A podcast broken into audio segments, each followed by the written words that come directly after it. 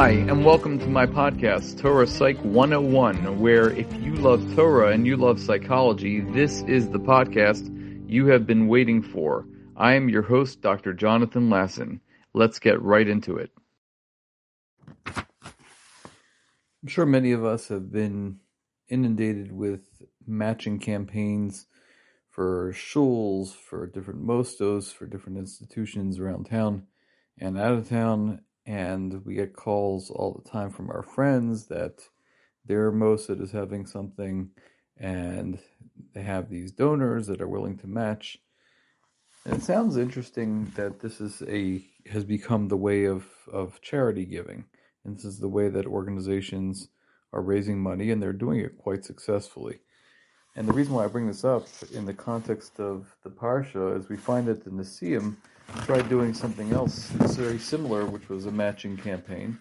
That the Nesiim, they were actually punished um, for delaying with giving their gifts, and the punishment was that they lost the letter Yud, which we'll get to in a second. But if you think about it, it sounds like a pretty good deal that it's a guarantee that you, we're going to raise all the money for a shul or for yeshiva, for a school, for a mikvah, whatever you are trying to raise the money for, if you know that it's going to be guaranteed, but you just have to do a little work behind the scenes and try to get some more people to donate, that's what it's all about. And when I help raise money for my child's school, it's all about getting these little donors. And I'm always very encouraged when I see little kids giving $5 and $10 and even $1 from like a five year old who wants to give a dollar. It's really amazing when a lot of people want to give. So, what did the Nesiim do that was so wrong? So, the Nesiim basically were making calculations. They were making a cheshbonos. And what the Torah is trying to teach us is that we're not in the business of making cheshbonos. We're supposed to just do because that's what Hashem wants us to do.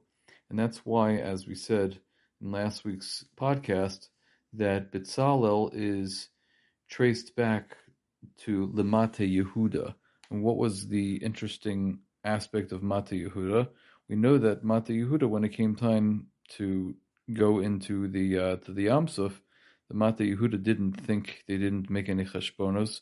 They just went to the went into and jumped into the sea, whether it made sense or not. And that is the special reward, according to the Novominsker Rebbe. He says that the reward that the Bnei Yisrael got was really given to Betzalel, but it was in a sense a lesson to all of Klal Yisrael.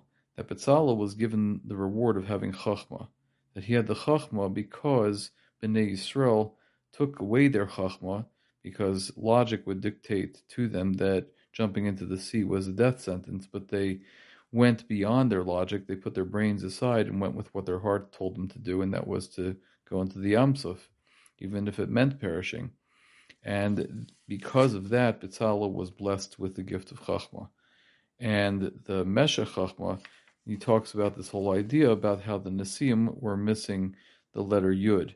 And he brings down that Shlomo HaMelech says in Koheles that also Elokim es Adam Yashar Behema Bikshu Cheshbonos Rabim.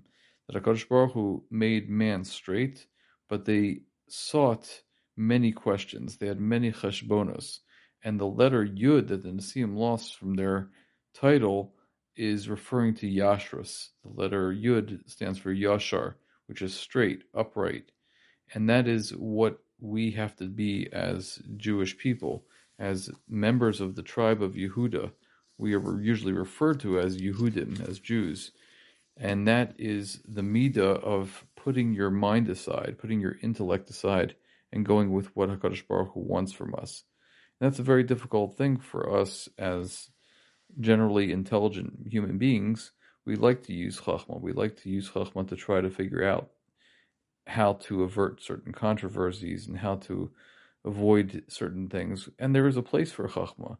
Obviously, Bitzalel needed Chachma in order to build the the, uh, the Beis HaMikdash and to build the Mishkan, and that's that's it has its place. And sometimes using Chachma to help a person out with their struggles. That takes a little bit of emotional chachma or EQ, emotional intelligence.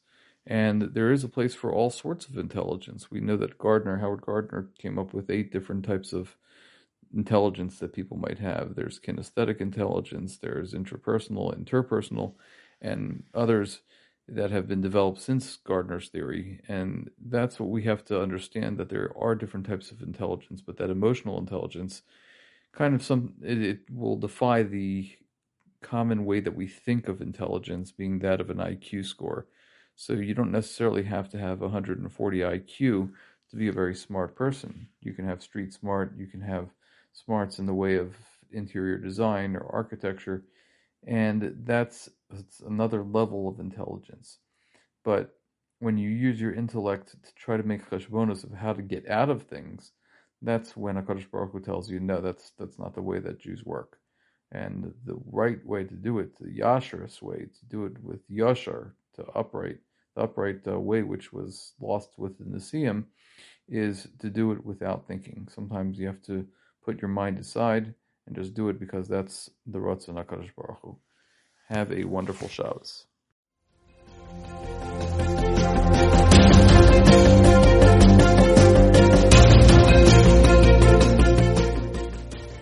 Thanks for listening to my podcast. I am Dr. Jonathan Lasson, a therapist, educator, and lifelong learner. I'd love to hear your comments, thoughts, and suggestions by emailing me at jonathanlasson2018 at gmail.com. That's J-O-N-A-T-H-A-N-L-A-S-S-O-N 2018 at gmail.com. I look forward to hearing from you and learning from you.